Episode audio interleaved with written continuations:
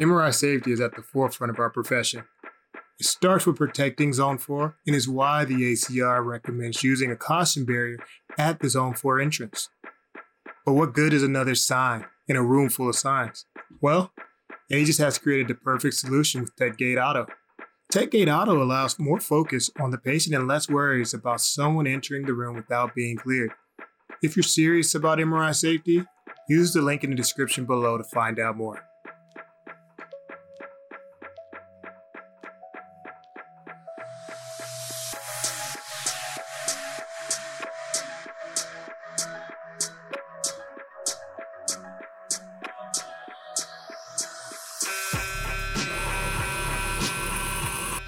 Zone 3 Podcast. I am Robert. Yes, and I am Reggie. And today we are joined by a field service engineer. It's Todd Bedoin. There you go. Did I pronounce it right? Yeah, it's that you French. I don't know. It I don't. I'm not bilingual. no, I'll answer to it. but you, got play it. hard to get, Todd. We've been trying to get you on for a bit. You're a busy guy. You caught me at a moment of weakness. Committed.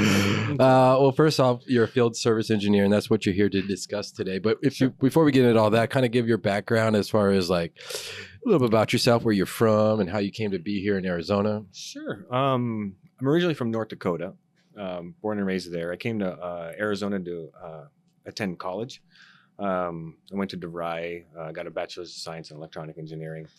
Um, from there, I uh, switched to uh, took a position in semiconductor industry, and I worked that for several years. Um, that business pretty went flat, you know, right after Y2K, and uh, kind of moved, transitioned into healthcare from there. Um, and I've been in healthcare ever since then. So So, was it a conscious decision to get rid of your accent? Because I don't hear an accent. y- you will. so it'll come out. So don't worry. okay, okay. What Direct. kind of accent do people from uh, North Dakota? Oh, you've have? ever, see, ever seen Fargo? Yeah, you seen. Don't you know that type of? Oh, like a Canadian type of style. Yeah, it's pretty close to Canada, Kinda, so it's- like Okay. that. Just watch the vowels. Do you Alright. apologize a lot, like Yeah, those Canadians? Yeah. Sorry, Canada. Sorry. well, like we said, you're here as a field service engineer. We're kind of curious. You said Mission School. You went to DeVry, and how originally it wasn't healthcare you thought you'd get into. How did you get into healthcare? Um, that was kind of like well, so semiconductor industry went very flat. I worked field service my entire career. Um, the semiconductor business went really flat a- after Y2K. So there was a big buildup in there. Um, you know, everybody got laid off, and then healthcare seemed like a pretty safe business to get into. There was still field service. Um, it was a very difficult business to get into. Um, it seems like you have to either come right out of school and kind of get into healthcare in that line of work, or like out of the military into it. Oh, but right. um, but I got accepted by uh, a small MRI manufacturer called FONAR, and uh, was trained by them, and uh, that kind of launched my career into healthcare. He's a humble man, and I'm gra- glad you brought that up. So FONAR, let's talk about that. Let's talk so about it was FONAR. small, right? was but not small. really. When you He think was- about the person who was part of that, the person who in, started the company, um, yeah, Dr. Raymond Damadian invented MRI. Um, Right. He was the first man. He created the Indomitable, um, the first MRI, and he was the first one to extract an NMR signal from a human body. so you were trained directly under Dr. Damadian, the inventor of MRI. Yeah, his team. Look how humble this man is. Right. just like trying to slide that in like it's yeah, I nothing. just kind of slide it in there. Well, give Um, us some uh, juicy gossip about Dr. Damadian. We just Well- apparently, uh, for the record, he just passed away, unfortunately. So Yeah. we'll probably put a rest in peace right there. Sure. But um, Um, yeah, he's he's a, uh, was a brilliant man. I met him a few times. Um, was trained by his team. Learned a lot of my MRI physics from them, like basic MRI stuff.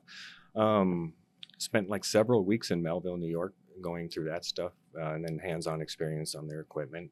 Um, super smart guy. I mean, he's how he came up with that is incredible, Just have right? to And think it's just- differently, right? Yeah, and it's just like some of the stuff he educated me on. You know, doesn't have much relevance in in well, for my work. example, Well, he like he was very proud that he came up with uh, the equations for like T1 and T2 relaxation times and, and had us memorize those.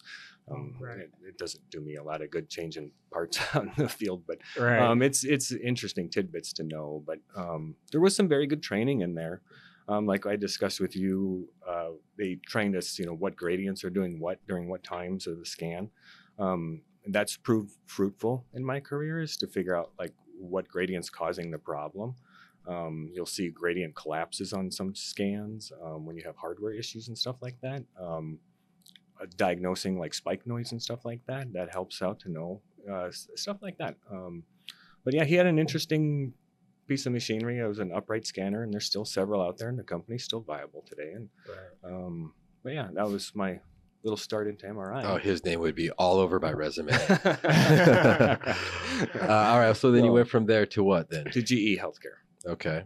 And then you worked Um, with GE for how many years? 13 years. Okay. So until like about a year and a half ago, I joined the uh, the Mayo organization Mhm. under the uh, healthcare technology um, segment. Um, it's kind of split between biomed and imaging, and so I'm on the imaging side. Um, responsible for taking care of the MRIs, everything kind of associated with those, uh, along with the PET MR downstairs in oncology.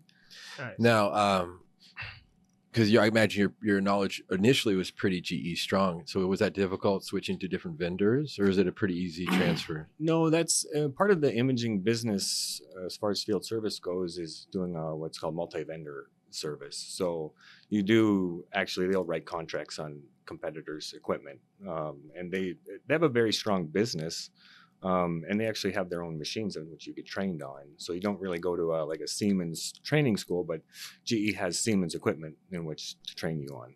Um, Oh, so it's not completely foreign to me um, Right. but you know i still my coworker jesus he's very good at you know filling in the gaps for me Yeah. um, you know an mri is an mri they kind of all have the same pieces and parts maybe a different name to them a little bit you know they all kind of function the same so um, Well, from an MR tech's perspective, that's kind of how I train people who are new Mhm. to a, a new vendor. Is I just Sure. say this is basically the same car. You just have to learn where this car's right turning signal is, or Exactly. windshield wipers, or where the buttons are Yeah, and stuff. exactly. so yeah exactly so um So it translates the same. Yeah, um, it, it's pretty much the same stuff. It's just what do you call it? There's some kind of monumental differences between the scanners and of component locations and how they do things, but um, in the end, they're the same subsystems.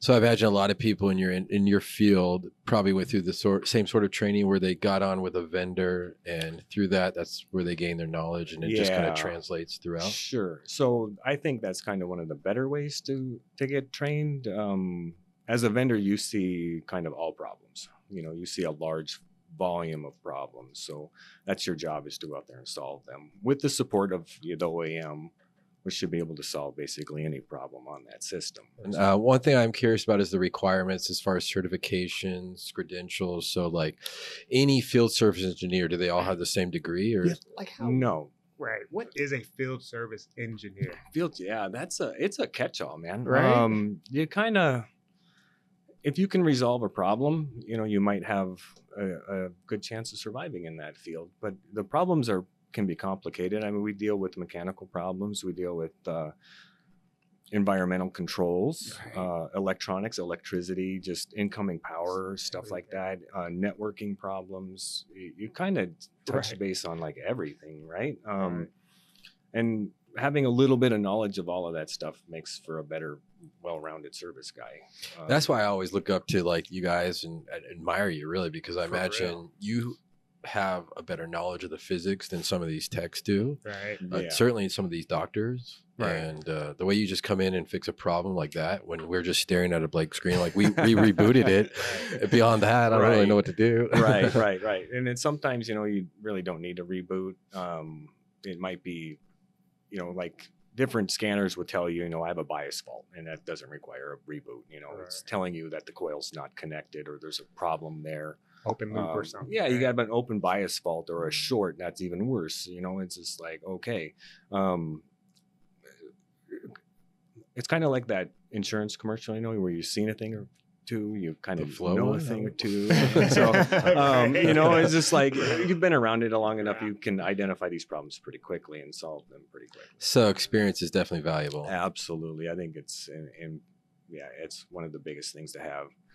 And it's also imagine a team effort because I know you're surrounded by a lot of smart people as well. Absolutely. I've my career has been pretty blessed with being around very knowledgeable people and uh, having them mentor me along the way has, has been very instrumental in my success. Yeah, just collectively, you guys are able to overcome. absolutely, yeah. And, and I've worked with some awesome people in my day, and it's really helped me. Um, and I share that with my coworkers. So you know, whatever knowledge I have, I'm not going to harbor that. I'm going to actually disseminate that amongst them. Right. From a text perspective, I would say the same is true, right? So we, Oh, we sure. train from each other. You know, we're always Right. training Right. each other. Absolutely. I'm like- and just because there's sometimes there's no right or wrong way to do this Right. and it's just like this way might be just a hair bit better and it's Right. like yeah sharing the knowledge is is instrumental i think so And there, is there a like Robert was kind of asking before before I interrupted, uh, like a career path? Like, do you just go to school and then you just jump in and you just off to the win? man you know um actually right now this field is really short of people.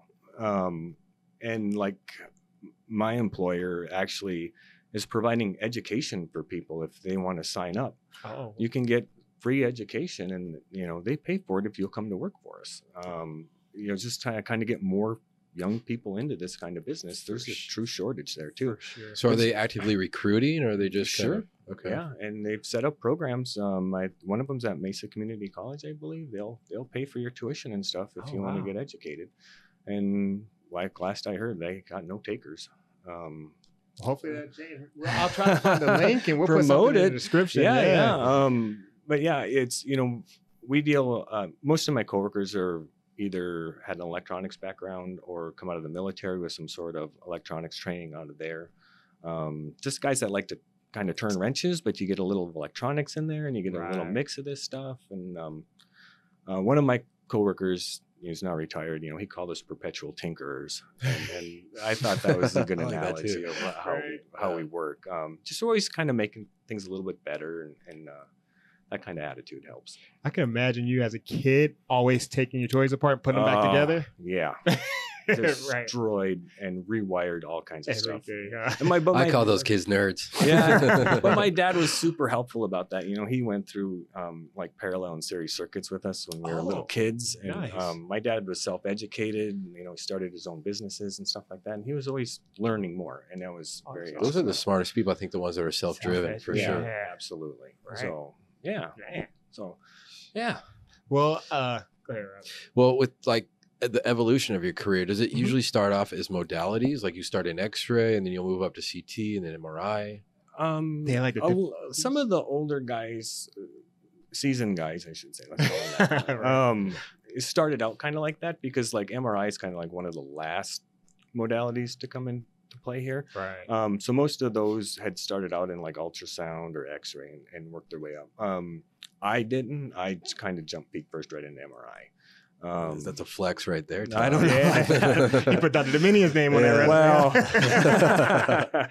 well, um, well, you know, one of my former coworkers called MR many regrets, and after a, a few years of working in that line of work, I, I see where he got that. Right. Um, It's just so many moving parts. So many, it's, you know, there's three sources that were, you know, there's multiple sources that we're using to acquire the picture. So so many things can go wrong, right? Absolutely, and it's just it's to me it's amazing that the thing works at all. Right. You know, if you really look at it, how many subsystems are involved with this, and how to keep everything timed perfectly, um, it's amazing that we generate images. For sure. So It is. I'm kind of curious on where to start off as far as like the actual diving into what it is that you do on a day to day. We can talk about like the installation of the magnets, doing Sure. upgrades and whatnot, but I'm also curious about just daily like um, troubleshooting and stuff like that. Sure. Probably like, uh, and then also preventative maintenance, identifying problems. It's, we hope to cover all of it today, but Sure. um, where do you think would be the best?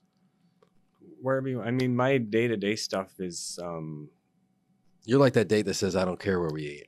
right. It's like it's like, hey, this is whatever's going to come my way today, and it's it's Yeah. all reactive, you know. So preventative maintenance is a, is a scheduled kind of thing, Uh-huh. but most of our work is is reactive. Um, you know, techs have a problem. We can't figure this out. Um, we don't know how to do this, or this is broken. This thing fell off, or Right. that thing got jammed through the wall. Right. Oh, God. And it's Um, on a case to case basis, but would you find that a lot of these things are something you're able to remote in and, and resolve, or do you prefer to be more Um, hands on? Uh, we use a lot of it is hands on, but we do use our remote capabilities quite a bit. Um, Nice. and that's very helpful because scanner time is very difficult to get. Um, Would you consider that the hardest part of the job? that's a very difficult part of the job Right. is getting scanner time. Um, you know, MRI is not the fastest thing in the world. If I have to do a QA on something, it takes time, and it's you know I Which have costs to, money. absolutely. And you take the table down. You know, you guys can't set the table up. I'm going to tear it all apart and Right. do my thing, and it takes you know 20, 30 minutes of your day, and it's disruptive. Um, so if we can look at things behind the scenes, we can dig through error logs. Um, like on the newer stuff, I can change like uh, destination nodes and stuff like that without Oh. interrupting you guys, right. um, which is is very helpful. For sure. All on the back. So on our end, would you find that there's things that we can do to kind of help make your job easier when the, when problems do arise? Yeah, like Um, capturing or I don't know, like capturing certain type of data or Well- describing the issue better. Doing it just a screenshot of the of the Well, like error so, like code the um, like Siemens likes you to do like a save state on there as soon as the problem arises. Right. Um, the problem with that is it can take you 15 minutes to do this, right? Right. So that nobody wants to get that done. Patient on the So- But you know, it being um, letting us know in a timely manner, so we can like denote because the error logs are huge. Um, it can take Oh, it, c- it dumps a through those. lot of data to figure out what was the root source of the problem. Um, so if we have a more definitive time of when the problem occurred, then we can that helps us sift through that data a little quicker. Um, but as far as yeah, I mean, it's all case by case basis, I think. So What would you say is some of the most common problems you come across, and what are the ones that keep you there overnight? the most common stuff is like coils. Um, you know, they're used and abused the most. Um, pins, huh? Those pins, bent pins, and and uh, stuff like that. Um, Right. Some of the stuff that keeps us there overnight are some of this stuff that just doesn't go right. I mean, we have a lot of jobs like that software load that we yeah. stumbled into, and um, it's the ones that there's no like knowledge base, like nobody's run into this before, and then you're like you're stuck trying to figure this stuff out and sort out all of these things. Um, that really eats a lot of time. And uh, when you're doing something and the calibration takes four hours, um, oh wow. you're stuck there for four hours, and if it fails, Got do it you're again. zeroing out and you're starting all over. So that happens a lot in MRI. Crossing your fingers. Yeah, exactly. for four hours. Yeah. You're like, I hope this works this time. Um, you know, and it's a good time to go get lunch, I guess. So, um, because you might be there for a while. And that's that's MR. I mean, gosh, we've we've worked on problems for you know days, months at a time, and it's it can be long hours late into the night. Um, Have, have you noticed that as the technology has kind of grown or changed, that your job has gotten a little bit easier, or has it gotten harder because of more components? some of this stuff has gotten easier, but it's also created more problems. So the hardware on the machines has gone through like a, um, what I would consider a consolidation.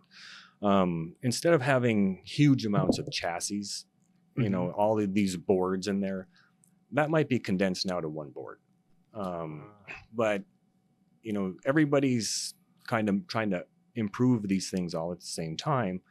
Like we had an escalation once and it turned out, you know, there was like spine images were bad.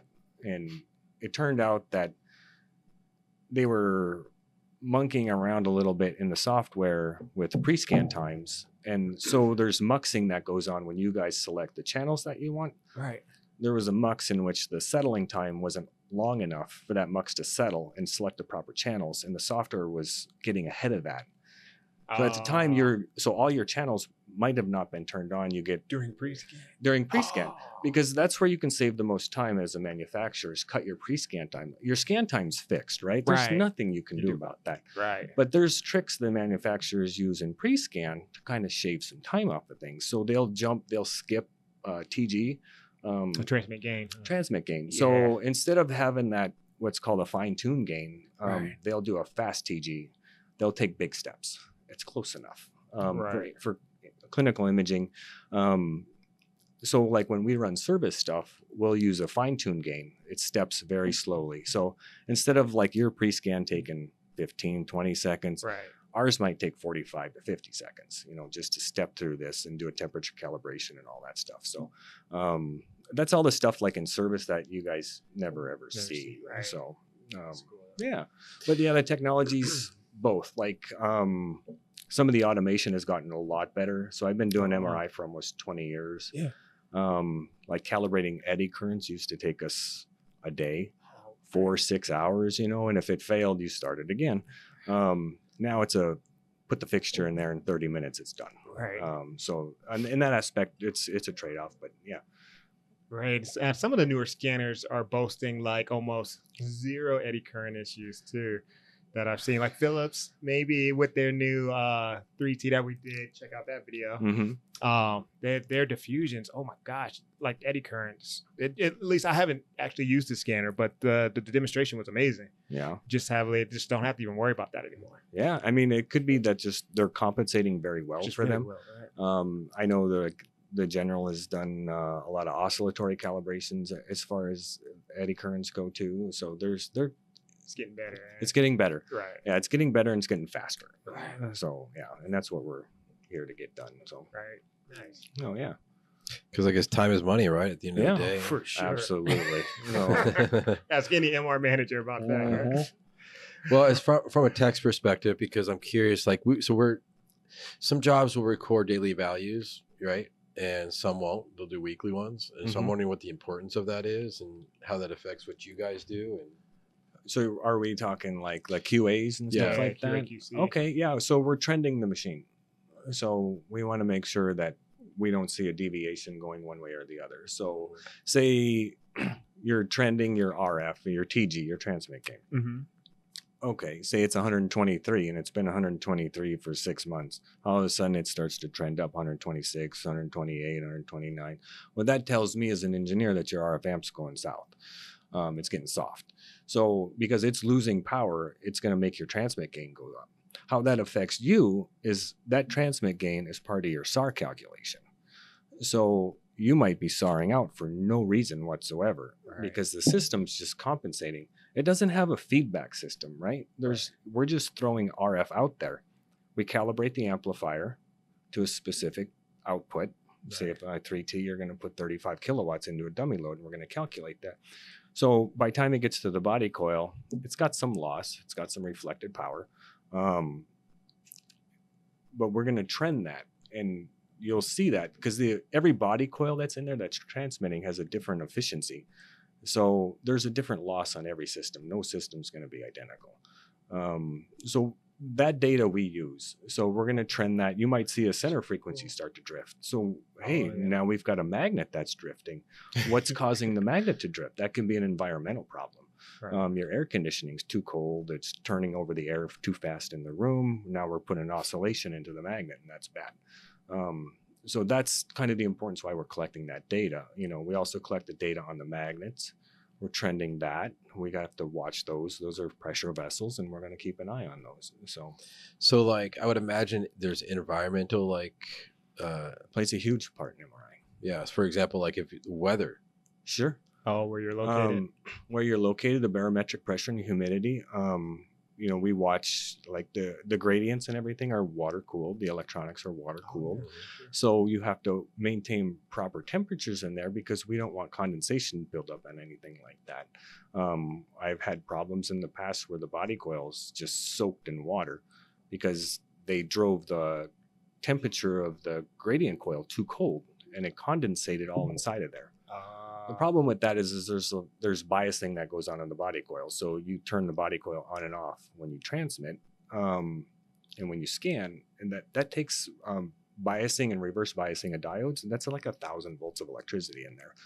Um, and they automatically the system shuts down when it sees a short on that system. So Imaging Diversified offers monthly support subscriptions with daily phone support. This comes with optional yearly training, a dedicated app specialist, and quarterly image review for your site. Visit our website to sign up today. So yeah, environmental controls is a big part of it. Um, keeping that scan room like the same temperature all the time is is critical to its stability. Um, and Nice. people, I've fought a lot of that in my day, where these new buildings, you know, come ten o'clock at night, they want to let that room AC shut off, and that's a big problem.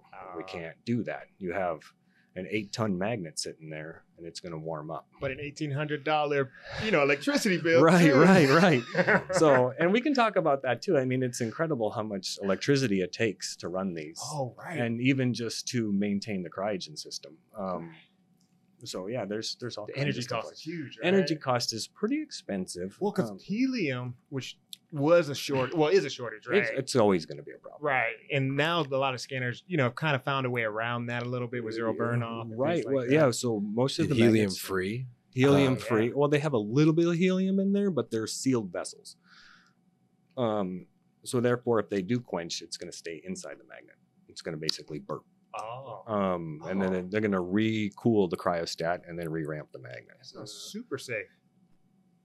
We'll find If out. it's just a burp. That's the reactor. I'm like, I don't know how much is in there, and I don't. I haven't seen one, and I don't know the specifications on it. But um, Right. yeah, I mean, because we're talking, you know, the 1.5s and 3Ts are anywhere from like 1,600 to 2,000 liter vessels.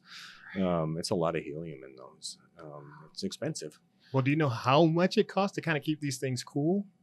Like even with just the temperature, like environment wise and stuff like that with AC. Well, there's the system, and then there's the eternal flame in the magnet, right? Oh, so because the magnet has to be at superconducting temperatures, what four four point four degrees Kelvin, right? 'Cause we're Right. four point something, right around there. We liquefy helium Helium. gas, right? Um, so there's that chirping. It's the cold head, right? The end of that cold head goes down, down 4.2 degrees Kelvin, right? So that's where the liquefaction is done. That cold head can only pull out like 1.2 watts of power. Oh, So think about your light bulb in your house. If you have a 50, 60 watt light bulb, Right. that thing's only extracting 1.2 watts of power to keep that magnet cold.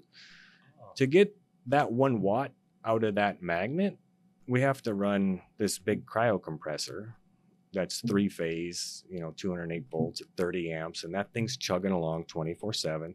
To cool that, we take a five ton chiller. So five tons of five tons of air conditioning is what you takes to run cool your house ah. um, and that runs 24 7 so you see the chain there to get one watt of energy out of that magnet takes in end you know five tons of cooling to get that done wow. um, so there it's expensive and it's that's what we strive to maintain is, is there a certain amount of time that you can like not hear the chirping, the cool head to be the cold head to be off Sure. before it actually quenches? Well it shouldn't quench Okay, okay um, that's kind of a like the misnomer there. Okay. Um, so what you'll what you will run into is you'll run into a boil off situation on the magnet. So after like four or five hours, the vessel pressure is going to go from like this nominal one pound of pressure, like on a GE, to five and a quarter pounds, and then it's going to start venting, and that's we want to prevent that. That's our helium going out the roof. dollar Um, signs. Dollar signs, yeah. Uh, Yeah. You know, Essentially. I can't quote you on what it costs anymore, but it's it's not cheap. so, um, so so you have some window there to get like the cold water or whatever component's bad to go again, and that's why we monitor that stuff because it's very cryogens is like the number one expense for an OEM oh wow. on their MRIs. their- it's just it's, that's and they know that and they try to do everything they can to mitigate that. Um, so these zero burn off or these lower helium magnets should be cheaper then, huh?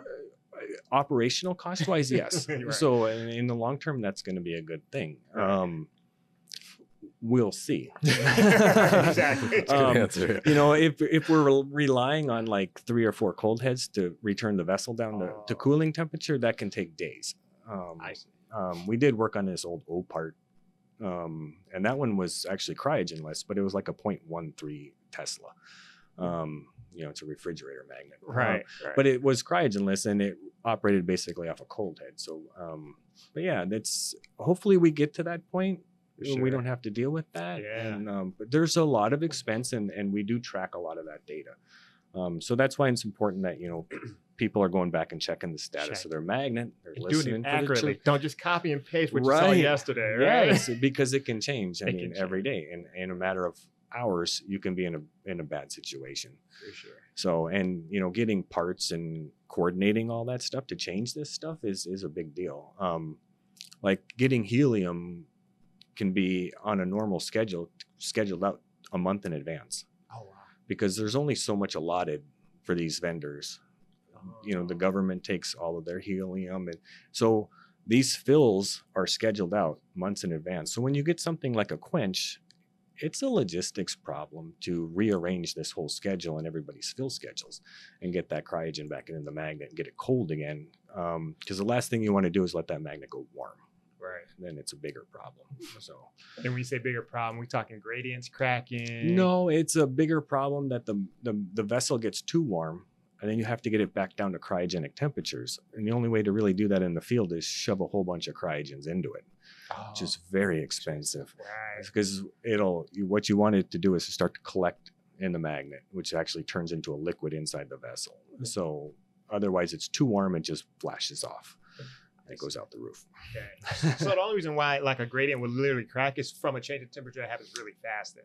a gradient a gradient right? i've had gradients crack and i think it's a vibrational problem Oh. um, they're shaking every time you use it, right? Right. So um, they are liquid cooled, um, and I've had them crack, and they're that's the largest thing you can change on an MRI as a field replaceable unit. Um, but yeah, we've had them crack, and it's it's not a fun job. Right. It's a two thousand pound part, and you're Oh gonna my stick in a tin can. So it's a little tricky.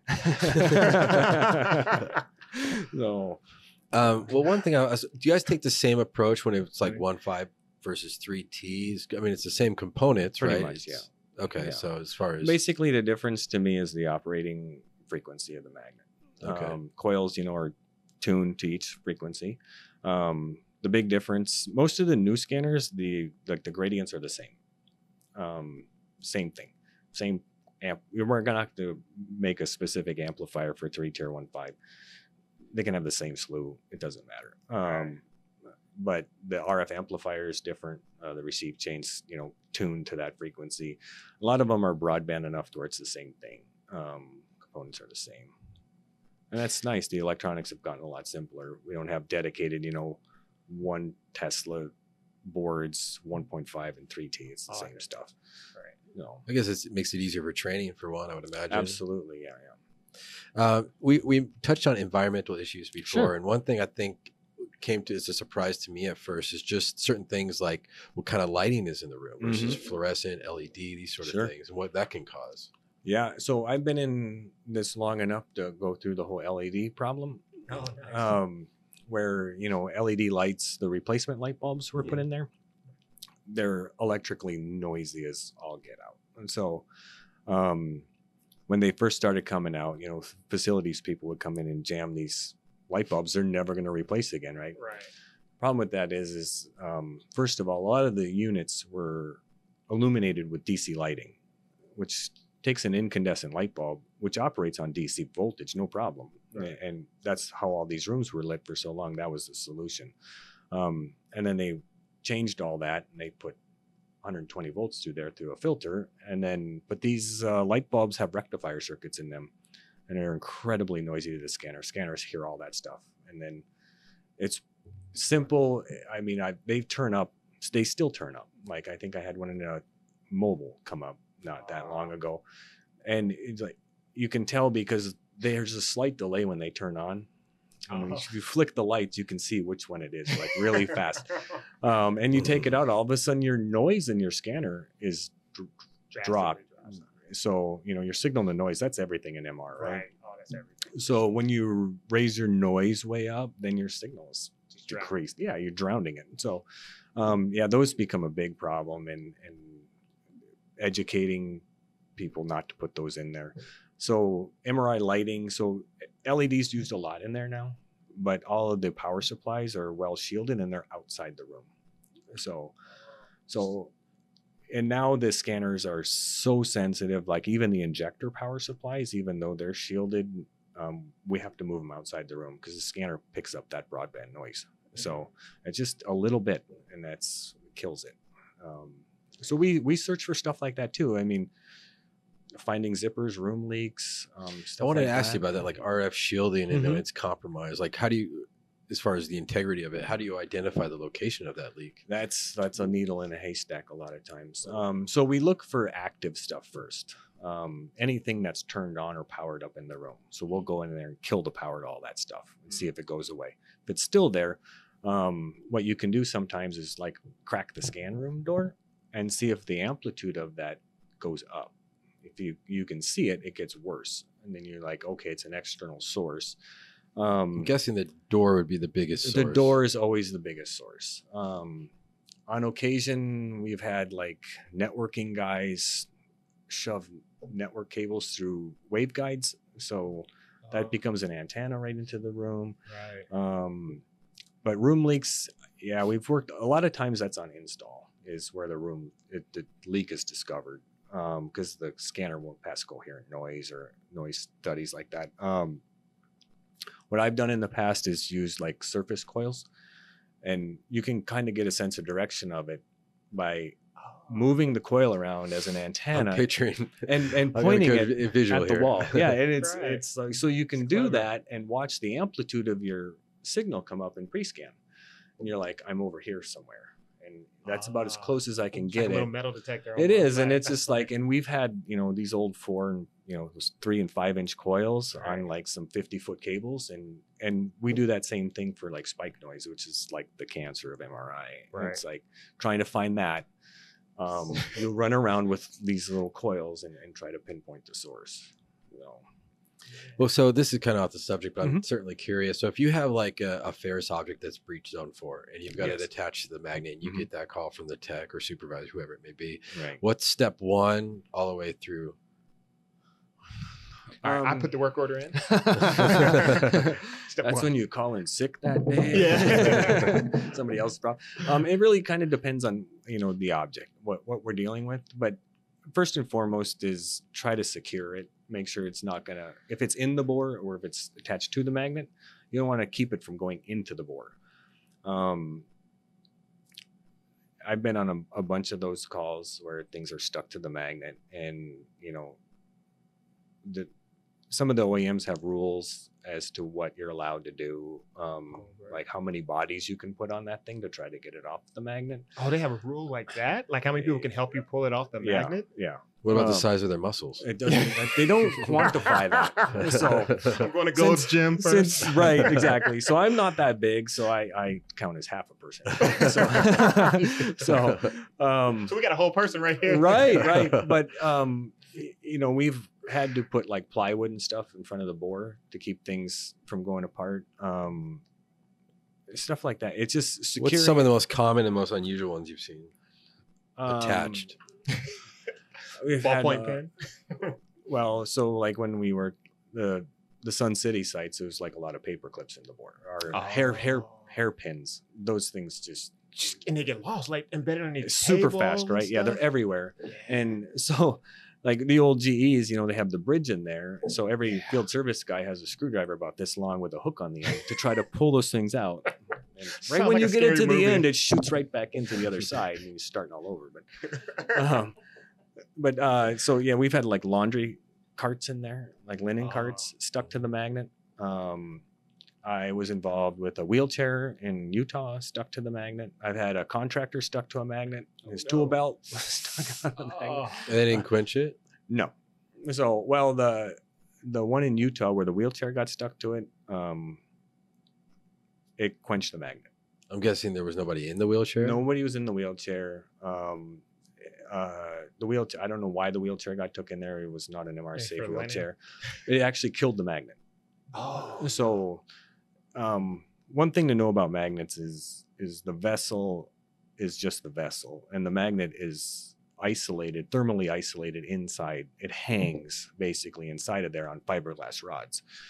Um, so anytime something's stuck to the front of it, that magnet is inside is pulling to that. And what happened on that one is it broke those fiberglass rods, and the main coil basically fell. Just fell. Oh. and then when that happens it becomes a thermal short and it's mm-hmm. over it's done. And that's what happened to that magnet. When they did finally so the wheelchair fell off. When they tried to re-ramp the magnet they had no connectivity to the main coil and the magnet's toast. So you have to replace the whole magnet. Talk about a paperweight. That's a- that's a really heavy paperweight so um, yeah so with some precious metals in there too. So Okay, so pretty common healthcare things. pretty you would see, common, yeah. I mean, but- like any guns you've seen? I've, yeah, guns. Um, there was somebody with an ankle holster that got through screening, and you know, they his leg got sucked to the side of the magnet. Um, canes are a big thing. Um, see a lot of those stuck to the magnet, um, and you know these things fly in so fast they kind of break parts as they go in. Um, I have a lot, uh, wash buckets. I don't know how those things have cracked whole front covers. And they hit so hard when they go in there, and um, just you name it. I- mops and mops. all- brooms I, and- I got had a um, I did an install once where the installs is where a lot of this stuff happens. I think Mm-hmm. um, a lot of things because there's always contractors that have to go back into the room for a little bit of work, a little touch up work, and um, so it's important to know that your tools are different than their tools. yeah, we use MR safe non mag tools, so mostly titanium. Um, like I had a, a paint roller stuck in there. I had a caulking gun stuck in there, and the guy tried to keep pulling it out, so he's pushing caulk all over inside the magnet. so um, you know, so you know, like the paint rollers rolling around in there, and it's getting paint all over the inside of this, you know, brand new scanner. And it's just like this is a disaster. So, yeah, so All right. Well, I Eh. mean, it's like you work on multiple types of equipment that we have in that space, right? Sure. Like power injector, like you were saying. Absolutely, yep. Uh, the pump, like the medication pump and stuff like Mhm. that. Do you find that things that are made to be in that room break easier than things that aren't? Like, is there something about MRI? I don't. Um, I don't think so. Most of that stuff's designed now to be safe in that environment. Um, yeah, I, I don't. I don't it's see any correlation. issue or anything No, like um, like the injectors, you know, they're just filled with GAD most of the time, and that causes all the problems. That Right. stuff turns to stone and everything. Big mess. right, right, and it's just like that's that's most of the problem with those I- things. I So think mostly nowadays too is fiber optic, right? everything most in and out of the room is fiber optic as much as possible for communication. It's just cleaner. Its immunity to noise is is a huge plus. Um, even the newer electronics in the like in the equipment rooms, um, almost all of that stuff is fiber optic now.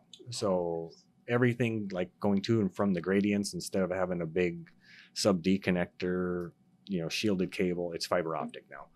Um, so everything is converted to fiber optic, and it's just so much better. Right. Now, is it just sitting in place or is it fixed? Because I've heard of stories of like the magnet actually walking. Oh yeah. The magnet shouldn't walk. I've never heard of Because that. there's Really? a, a steel beam in the wrong place. Was it with happened. Tobias that we had it? Yeah. Put the link right there. We actually had Tobias Gilk on, and he was talking about an it was incident where like- that It happened. was It like was slowly, slowly- warm. where they I've- noticed like you know over the, they'd come back the next day and it moved like two inches kind Yeah, of thing. I've heard of um, problems where they discovered that there's like a big steel beam under there that they didn't know about. Mhm. Um, maybe it was something like that. like that, So, because a magnet, when you bring a magnet up, it kind of conforms everything in that area. Mhm. It- so your shim will like change after six months once it kind of magnetizes everything in its direction that it wants. So, so usually after an install, you have to come back, kind of touch the shim a little bit, um, make sure that's good. Dang. So, It's interesting. You know, I've always thought about, and this is a little off subject and me nerding out real quick with Todd, but I always thought about force fields and how it's just kind of like, you know, how you have your Mhm. magnetic field. Mhm. It's just like a reverse magnetic field that protects everything on the inside, pushes everything away. pushing everything away. We wish we had that. Keep everything out of there. I know, right? You're not getting past. yeah, right. No. Uh, so we're talking about quenches, uh, spontaneous ones, and uh, unplanned ones. I'm curious about, or uh, uh, I'm curious about, like, so when these quenches do happen, Mm-hmm.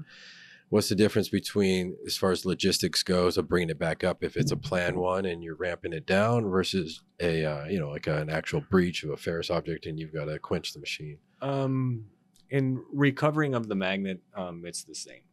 So, well, so normally we try to ramp magnets down. So Meaning slow, slow and controlled. We're not going to blow the burst disk out of this thing. We're going to use a minimal amount of helium to do that. Um, so we like to do that. Um, that's our preference. But uh, unfortunately, quenches do happen. Um, Right. And most of the time, they're called training quenches. And they're unexplainable. Um, like all your data will look fabulous until that thing let go. Um, and a lot of times, it's like the winding shift in the magnet. And there's been some improvements in the newer magnets to try to stop that. Um, but yeah, sometimes they just they just quench, and it, you can't explain it. Um, I'm sure you've seen a few. I actually I've quenched a few. unknowingly saw one uh, just within the past year or so. I was at a place, and all of a sudden they just said, "Hey, the magnet just quenched." And I looked in the room, and nothing looked different to me. So No, it was, yeah. you know, you you're told all these things to expect, but I didn't that's see any of perfect. that. All the safety stuff worked. Okay. So Oh, okay. you like uh, we had one quench. Nobody knew it quenched. I walked up and I seen all the error message on the screen. I was like, "Oh, this is not good." So grab a wrench. We're gonna go test the field. Um, oh god. and sure enough, there's no field. And when you pull the covers off, you see the ice block up there, and it's like, "Oh yeah, she's gone." So, um, as far as recovering that, you know, you try to seal the vessel up as fast as you can. Um, what happens is it's called cryo pumping. It sucks atmospheric air into the vessel, and that's bad. Um, nitrogen and oxygen freeze pretty close to each other, Mhm. but it freezes a lot sooner than helium. So that causes ice blocks in magnets. And ice is very dangerous when it comes to magnets. You don't want ice built up in your magnets. Um, that's a controlled pressure vessel. It can be a pressure bomb. So we want to regulate the pressure and maintain that. Ice is a problem because it blocks the uh, safety mechanisms. Um, I've cored through magnets at seven and eight pounds to get them to release that pressure because it's full of ice. Um, it's very dangerous. That's 2,000 liter vessel. Um, it, I have some data that I probably can't share. Um, how, how much pressure a vessel can take um, before they explode.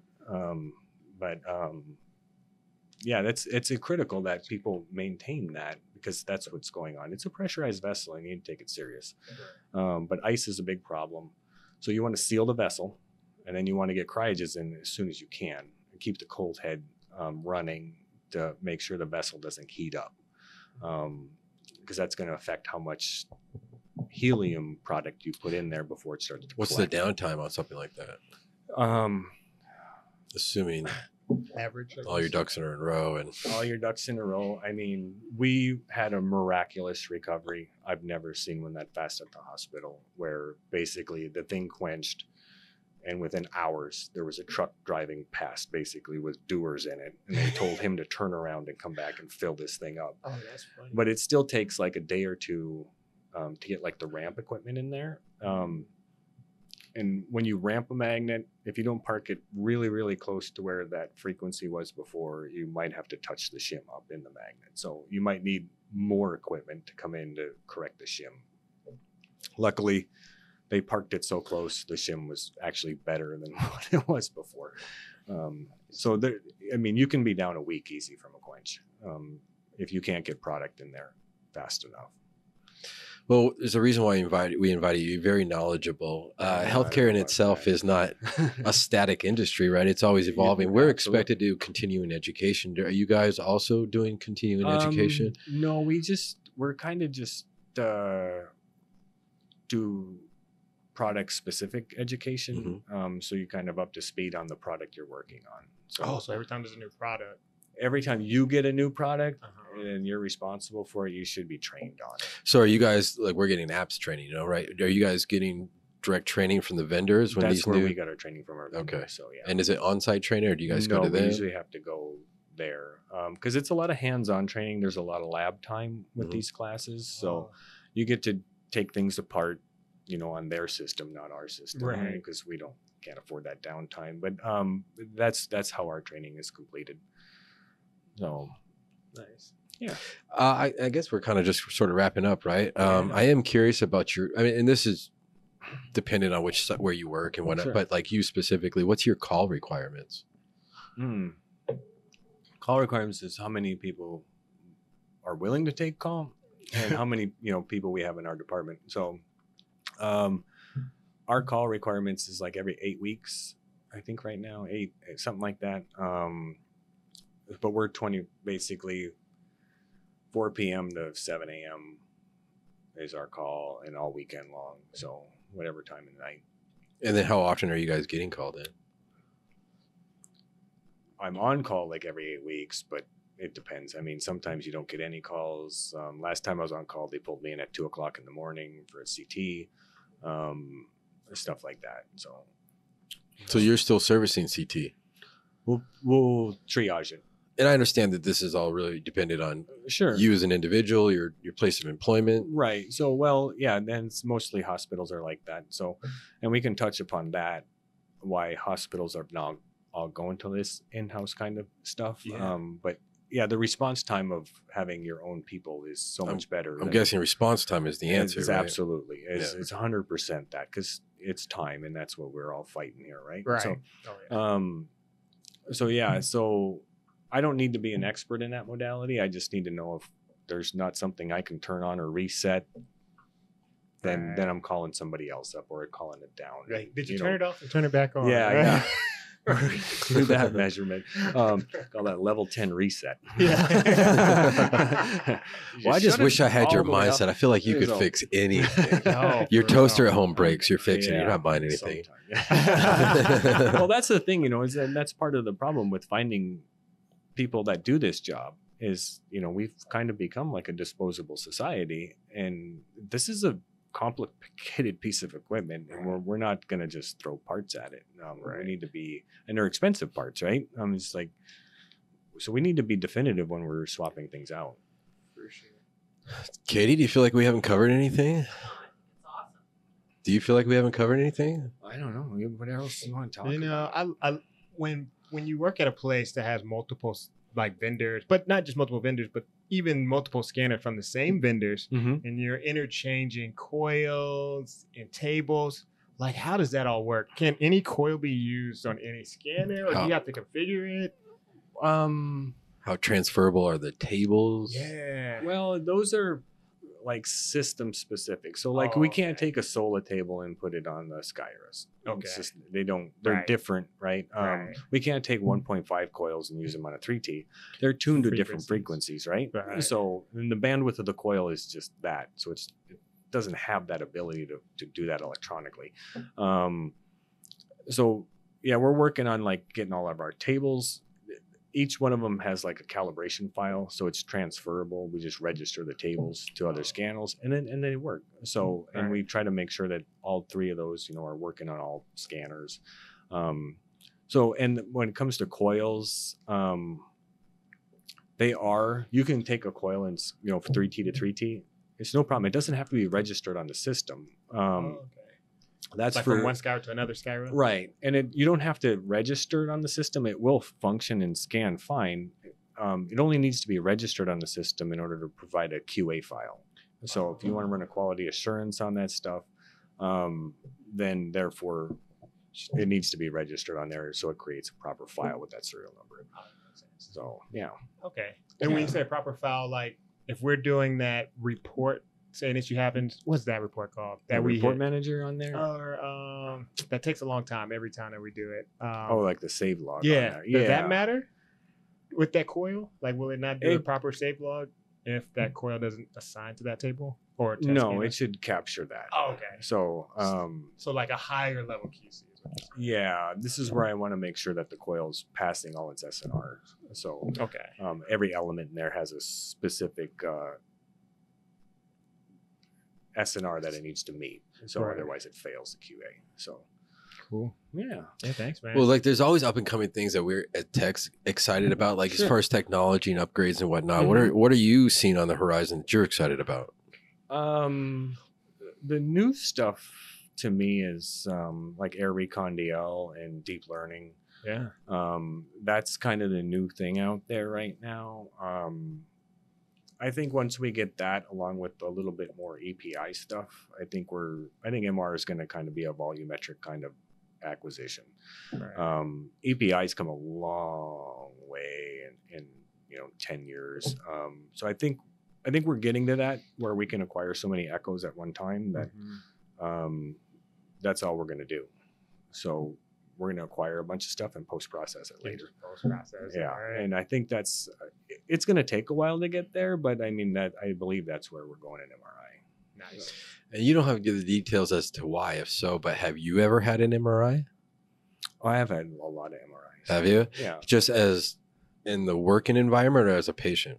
Um, both. Um, Okay. So yeah, we used to be allowed to. What do a that. perspective as you're sitting there listening to the pre scans and It stuff. is, and it's just like I know what it's doing right now, and, um, and it's so right. it's so funny. It's just like because you mentioned that. I remember um, the first time I got, well, one of the first time that like I experienced Cube, um, Oh, when nice. that when that sequence came out several Yeah. years ago. I mean, like It's loud. that thing was shaking the whole scanner, right? Right. And I'm like, they're scanning my knee, and I'm just like, okay, you have to tell me what that last one was because I've never heard anything like that before. and it was just like, but I, you know, I can tell by the gradient pulses as to how far along I am in the scan. I don't need to hear the clock, and I hear it switching, and I'm like, okay, now it's trending the other way, and so I'm listening for that kind of stuff in there. so It's you don't kinda fun. request music then? No, I want, I want to hear the sweet sounds of the gradients. Sweet sounds of the gradient. I think you're going to do the next rap song for us, Todd. I don't know. I don't have any talent. That's Uh, all right. So I guess one question we always do ask some of our guests, or we try to ask everyone, is what has been the most fulfilling moment in your healthcare career? Oh man, fulfilling moment. Jeez. Um, Solving a problem no one else could. Pulling that somebody will- contractor off the magnet. Pulling a contractor off the bag. um, I don't know. I, I haven't given that a whole lot of thought. Um, We put you on the spot. This is the first time you haven't been able to answer a question, Hmm, I Todd. haven't- know, right? Hmm. I don't know. Um, I did have one patient come out one time, and he he asked, you know, he's like, that thing makes a lot of noise, and he's like, there must be a lot of moving parts in there. And he was an engineer, and I, and they were like, well, the engineer's right there. You can talk to him. Uh, so I kind of talked to him, and he was like, really impressive. He's like, I'm like, there's really no moving parts in there. Like Right. the table that pushed you in there is it, and everything else is elect- electrical noise. Right. Um, I'm like, that's like a bolt of lightning going off around you, you know, energizing that coil every time it fires. That's a good way to put it. Like the way, I, because we are asked that question a lot. Like, Yeah. is there moving parts? Why is it so loud? And I usually just say that like that's the current changing directions and Sure. stuff. Yeah, it's an inrush of current, and that's like a lightning bolt going off in there. It happens at the speed of light, and it's basically being dead shorted into a coil, Right. um, and that's your disruption of your field. Um, and that's the big bang. So the big bang of MRI. So, That's our you know. clip right there. Reggie. All right. Well, I'm I not giving you think uh. I don't know, Katie. Any other questions, Katie? Come on. You got anything for me? I've been very excited about this episode, by the way, for a Oh, while. So I- we thank all you. have. We this all is have. so boring. No, you're a humble man. you're also a very smart man. So thank you I for know, coming in, man. Todd. We Thank appreciate Todd. you. We do You're appreciate welcome. And I guess we're going to do the the shot. So this is when we wrap it up, right? So thank you for watching Zone Three Podcast. Thank you for subscribing. Tell your friends to as well. Do all those things that YouTubers tell you to do. Reggie, Zone three, we are out. The information and comments provided in the Zone 3 podcast and website are not intended to be technical or medical recommendations or advice for individuals or patients. The information and comments provided under the auspices of Zone 3 podcasts and their guests are of a general nature and should not be considered specific to any individual or patient, whether or not a specific patient is referenced by the physician, technologist, individual, group, or other entity seeking information. Zone 3 podcast may provide links or references to websites. Such links are provided as a convenience to our listeners seeking more information on topics. These websites are not affiliated with Zone 3 podcast, nor do they endorse or manage content discussions unless otherwise stated during recording.